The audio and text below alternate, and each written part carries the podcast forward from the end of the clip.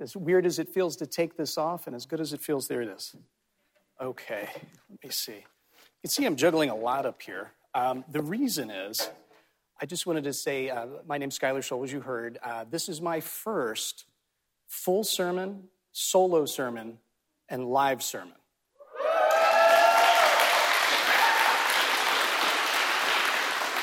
Thank you. I appreciate that. So I just wanted to give a shout out to my family that are watching in Cincinnati that uh, I brought the Bible I was given, uh, you know, when I graduated kindergarten. It looks like it's been through a, a hurricane, uh, but I thought it would be good to bring it.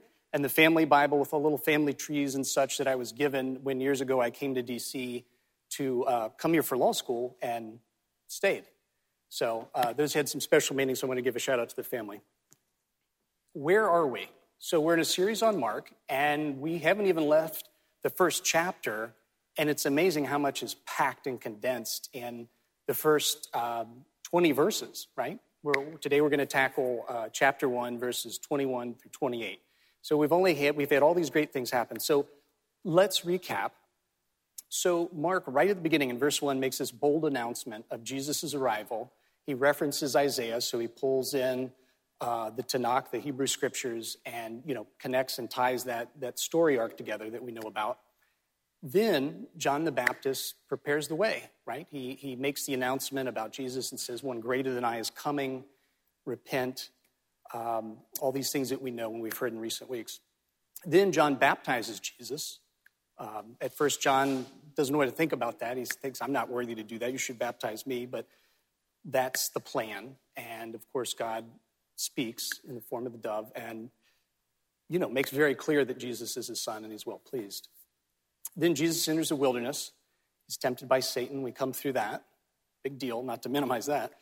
And then we've just wrapped up last week with Jesus calling the apostles to a new life and a new mission, as uh, Pastor Richard uh, shared with us last week. So that's where we're at. Next slide, please. Okay, so we need a little context for today. So basically, what we're talking about is Jesus, uh, according to Mark, you know, the first sort of bold maneuver, the first Jesus and the apostles, you know, coming onto the scene in the, in the meeting place in the temple in Capernaum, which uh, you may know is on the north shore of the Sea of Galilee, and one of the bigger, more bustling cities at the time, I believe. So, you know, a lot happening there, a lot going on. And as far as context, it's important to realize that at this time, Jews ideally would all go to Jerusalem to the temple. There was one temple.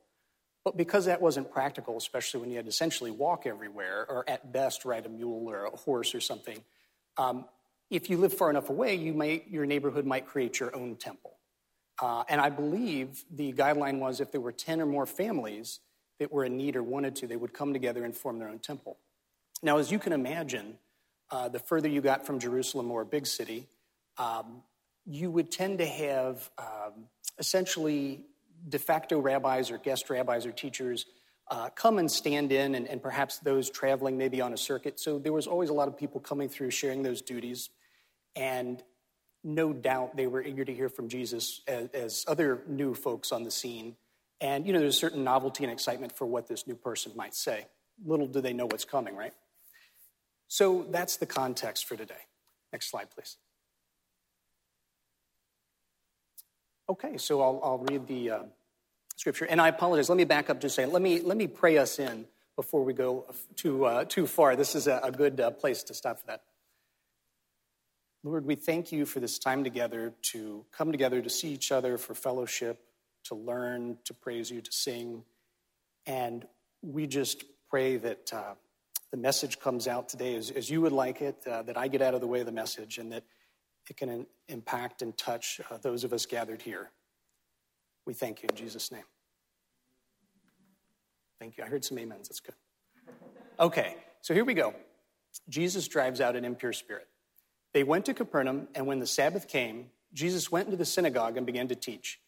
The people were amazed at his teaching because he taught them as one who had authority, not as the teachers of the law. Next slide, please. Just then, a man in the synagogue who was possessed by an impure spirit cried out, What do you want with us, Jesus of Nazareth? Have you come to destroy us? I know who you are, the Holy One of God. Be quiet, Jesus said sternly. Come out of him. The impure spirit shook the man violently and came out of him with a shriek. Next slide, please. The people were also amazed that they asked each other, What is this? A new teaching and with authority. He even gives orders to impure spirits, and they obey him. News about him spread quickly over the whole region of Galilee. So, again, you know, another person passing through that's going to guest teach, if you will, guest preach, and boom, Jesus blows the lid off of things, right? That's what he does. Um, next slide, please. So there's some takeaways right here in these, these couple verses. The people were amazed. They weren't impressed. They weren't intrigued. They were amazed. This was like, like nothing. This is somebody different, different teaching.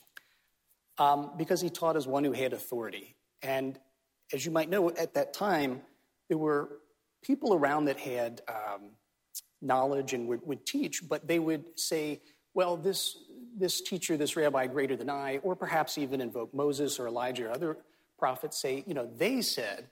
So it's a way to back yourself up, right? To, to give authority to what you're saying because, you know, if you're new on the scene or you're, you know, who, who are you? But, you know, Moses, Elijah, some renowned rabbi, that's authority, right? But Jesus didn't do that. He had authority. He didn't borrow authority. He didn't invoke authority. He was authority. He had authority living, breathing authority, not as the teachers of law. So Mark goes out of his way here to, to contrast that, right? He mentions that very specifically. That's a point that I think Mark wants us to really get. And then next we hear at the end of the passage, the people were so amazed. They weren't intrigued, they were amazed. They weren't just amazed, they were so amazed that they asked each other. And I think this is important. The more I thought about this, they didn't seem to run to ask the experts of the day, right? Jesus had just sort of eh, toasted all these sort of, you know, um, I don't know that they were pretentious, but these experts that really didn't have this authority. So they asked each other, and my guess is they were so astounded by Jesus and less impressed with the average teacher that rolled through that they started talking amongst each other, perhaps, right? Instead of going to the experts to figure this out. So I think that's interesting. We have to read between the lines a little bit, but I think that might have been what happened. And what is this, right? There's a questioning of, we're not even sure this is amazing, this is novel, this is great. We're not even really sure exactly what this is. Um, and a new teaching goes along with this, right? This wasn't just a the, the best or better of some teachers that have been around lately. This was new. We don't even know what this is exactly. And with authority, of course. Then he gives orders, right? Again, something else to distinguish Jesus from the other folks that had come through and taught. And impure spirits obey him, right? Orders, obeying, amazement, authority. These are all big things. They're new, and Mark really wants us to, to take these away. Okay, next slide, please. Okay, some implications and, and connections of this for us today. So, and I think this is particularly uh, meaningful and timely in a time of such turmoil in the world. Not that the world hasn't had its share through history, but between COVID, economic situations, the environment, um, how underrepresented people are treated, like there's so much going on here. Uh, that's why I want us to focus on Jesus is really in charge here, unlike we are, or you know, sometimes we pretend to be, but let's be honest. Are we really in charge ever, even of our own lives, of our own homes, of our own jobs, of our sometimes even our own pets? if you have a squirrely dog like we do. Um, so he has complete clarity. Jesus answers all the questions, teaches with authority, and if you read between the lines, there's extreme clarity, which is lacking in every other source that we've heard, because those are purely human sources, right? And I don't know about you, I'll acknowledge this if it doesn't leave this room and the interwebs that it's being broadcast out to across the world. So, you know, I don't always have 100% clarity on everything in my life. I don't know about you. Anybody? An amen? Oh, oh, our first amen. Thank you. Thank you. See, we're, we got it. We're rolling. It's good. Okay. So I don't. Perhaps you don't. I'm guessing you don't, being human. But Jesus does. The authority, the clarity, he's in charge. He's not rude or boisterous. He's direct when confronted, right, by evil, by the enemy. But again, clarity is in charge. And then complete focus. Has anybody had this COVID era, or in general, just brain fog, does that, has that happened to anybody? Yeah? Amen? Okay. Yeah, it's just, ah, right? Well, Jesus doesn't. And I think that's worth noting, you know. So there's so many differences from, from our daily life, or, and, and also, Jesus is bold, of course, as you see up there. But I think this is interesting for us today because just like they were traveling sort of experts back then, and a lot of people claiming to be the Messiah because everyone was so hopeful for one, right? They were desperate for one, you know, with, with the empire, the Roman Empire, you know, clamping down and just disease, poverty, awful things in, in ways that we probably haven't experienced as a society here. Um, that the analog today, I think, is anytime you're on the web, whether it's YouTube or whatever, TV, we're bombarded, and it doesn't have to be late night infomercials, just with experts, right? Experts on this diet, on that diet, on how to get smarter, on how to cut brain fog. Like there's a million experts, right? We're awash in them. And, you know, there's just, they're, they're a dime a dozen. And I would compare that somewhat, in some small way, it's analogous to back then with all the folks claiming they had the solution to all the problems uh, of the Jews in, you know, in Judea at that time. So I think that's one way to connect it back to today and relate. Next slide, please.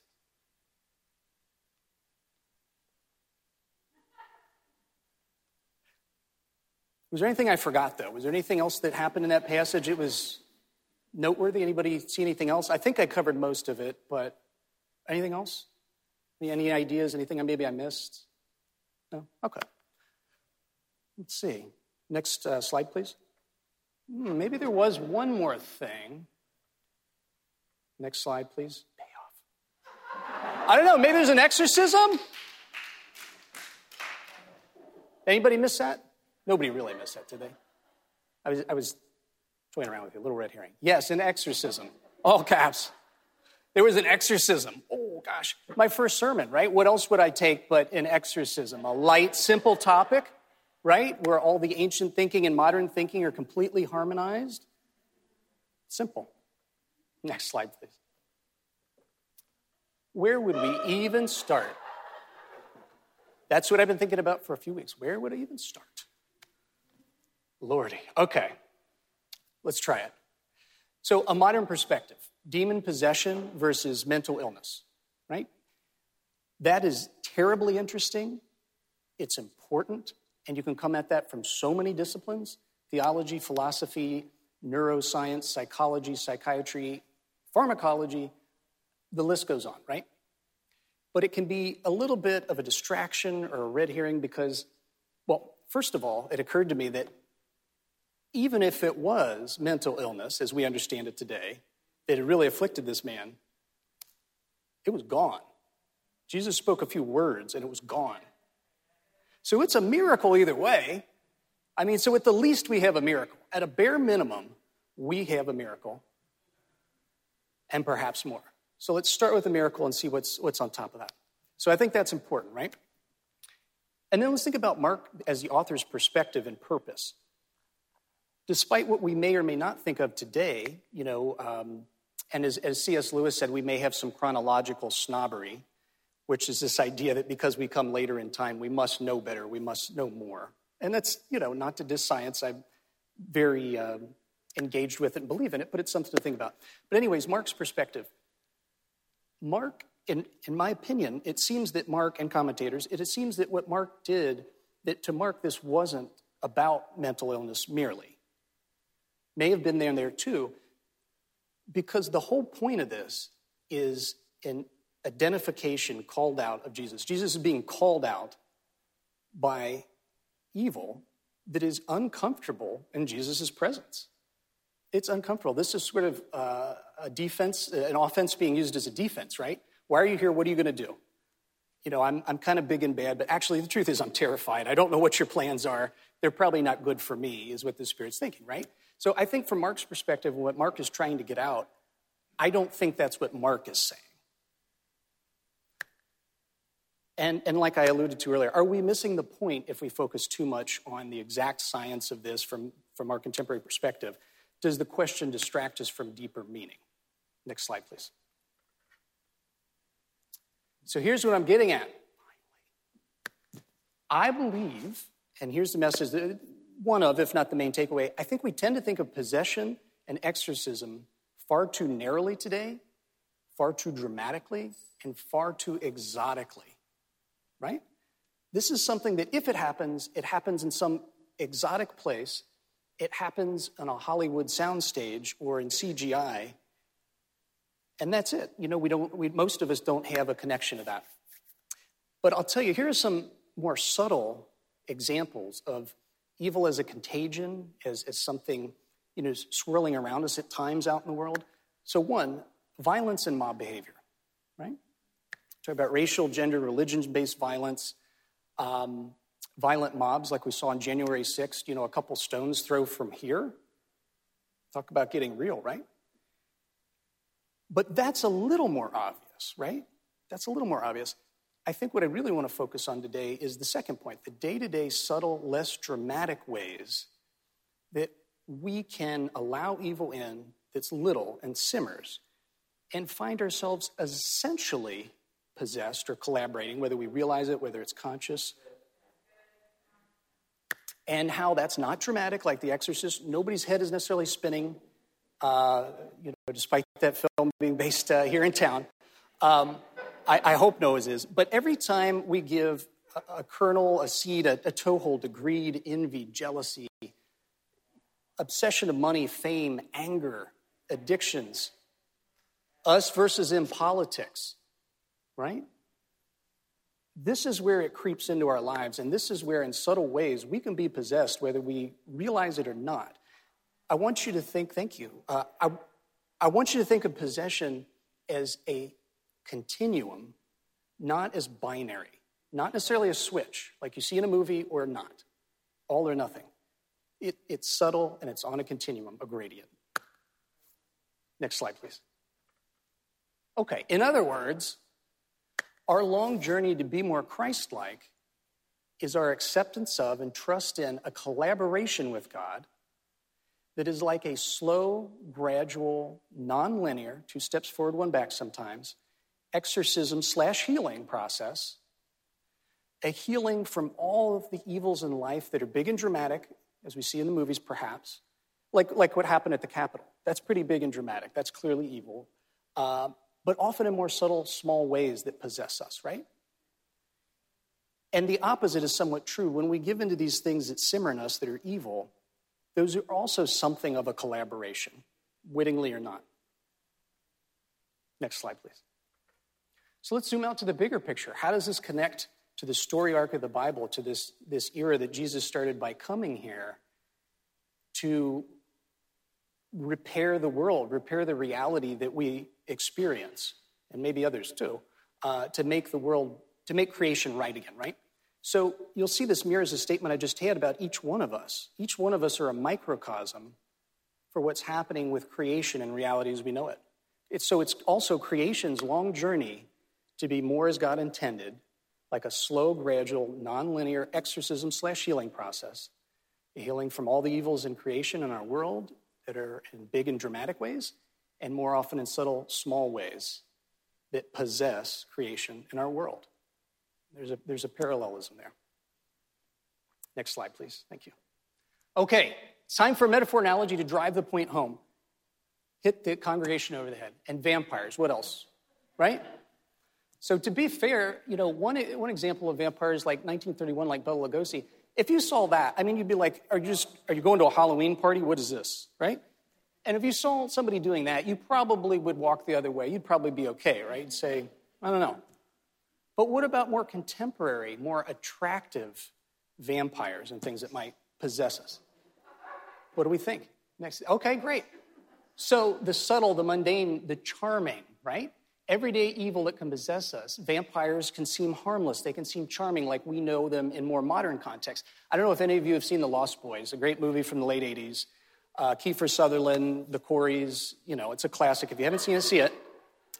But it's about a gang of bad vampires and some good vampires, and then there's a leader of the bad vampires. And, anyways, the reason I raise that is uh, the, and we had a video clip that for technical reasons didn't work out but the uh, head vampire, when there's a confrontation and the, the good people know what's going on, he makes a statement to them about, and I'll play it's very brief, uh, a statement about vampires and inviting evil into your life and how things can snowball.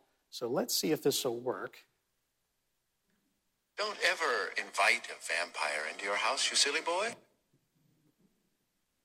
It's brief. Let's, let's do it again. I love Don't it. ever invite a vampire into your house, you silly boy.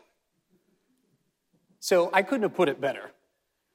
And uh, the vampire, as he's doing it, is uh, he's wearing a suit. You know, he's, his hair is combed. You know, he's not monstrous. But it just drives home my point I'm trying to make here of there are things that, that don't seem ugly at first, that seem inviting, that seem enticing, you know, evil, whether it's, whether it's a fringe to the left, to the right, or, or any other direction, some extreme political website perhaps, or something that, you know, doesn't smell quite right, doesn't smell kosher, but, you know, your friend's like, oh, you know, check that out. And then, you know, who knows? So we got to be on our guard.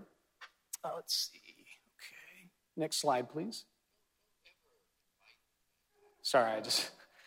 Okay, so it's time to get personal. You know, just one of those times I did something foolish uh, and embarrassing and was humbled by it. So uh, I may not have an insightful and witty and brief story, but I'll give you the one I've got. So, to, to give you an example of how, in the not too distant past, uh, the last couple years, I felt and can relate to, and perhaps you can, that feeling of anger, jealousy, uh, of essentially evil welling up in you. And I don't know if any of you have had that where you may not have instantly sort of rebuked it or, or, or stepped away from it. You may have let it simmer for a little bit, you know, and, and by doing so, unwittingly perhaps collaborated. So, uh, my better half, Katie, uh, is in the back. She's given me permission to share, this, share the story. So, uh, we, uh, we live in Columbia Heights, and uh, one night we looked out our window, and, you know, we're fairly close to the street, and there was a neighbor of ours who we had known to have some uh, anger issues or perhaps substance abuse, you know, I'm not sure. But he was in an argument with what appeared to be a rideshare driver, an, an older gentleman, and they were arguing. And of course, we were kind of concerned. And as it got more boisterous and he started, you know, touching him, we called the police. They didn't seem to be too concerned, interestingly enough. But, you know, we did what we could. But then I started getting, uh, you know, we were both worried, but I started getting sort of agitated about it, like, I've got to do something. I've, not that I wanted to get in a fight or I'm, I'm someone who fights or something, but just like if I go out there and show them like they're on camera or I distract them, I don't know, like I wasn't thinking straight, but I just felt like this evil's happening right next to me and I've got to try to do something, right? I don't know what. And Katie said, Look, you've called the police, stay in here. You know, she was kind of the voice of reason. And I got more and more spooled up, and before I knew it, I let this swirling sort of negative energy of, of this evil going on right outside my window. It, it, felt like it infected me almost, you know? Like I, I, I said some harsh things to her. I've, of course, apologized and she's forgiven me, but I became like, for a few minutes, a jerk. Not a couple seconds, but a few minutes. Now, it doesn't seem like a long time, but it can be an eternity when you're saying awful things to someone you love. So, if you've ever felt that feeling where you're not as in control as you want to be with anger, jealousy, etc., you might have invited in, or maybe unwittingly, at least in some small way, collaborating with that evil. So, it's an example of mine. Next slide, please. Okay, so let's, let's land the plane, as they say. So, an invitation. I want you to invite yourself to take comfort in God's, as you saw Jesus demonstrate, authority, clarity, focus to free you from personal, everyday demons. And while you're at it, cut yourself some slack, right? Stuff isn't easy. And the challenge. Next slide, please. Okay, so this is really important. Starting tonight, today, this week, what small steps can you take to let evil get a toehold, get a foot in your door, your life, your household?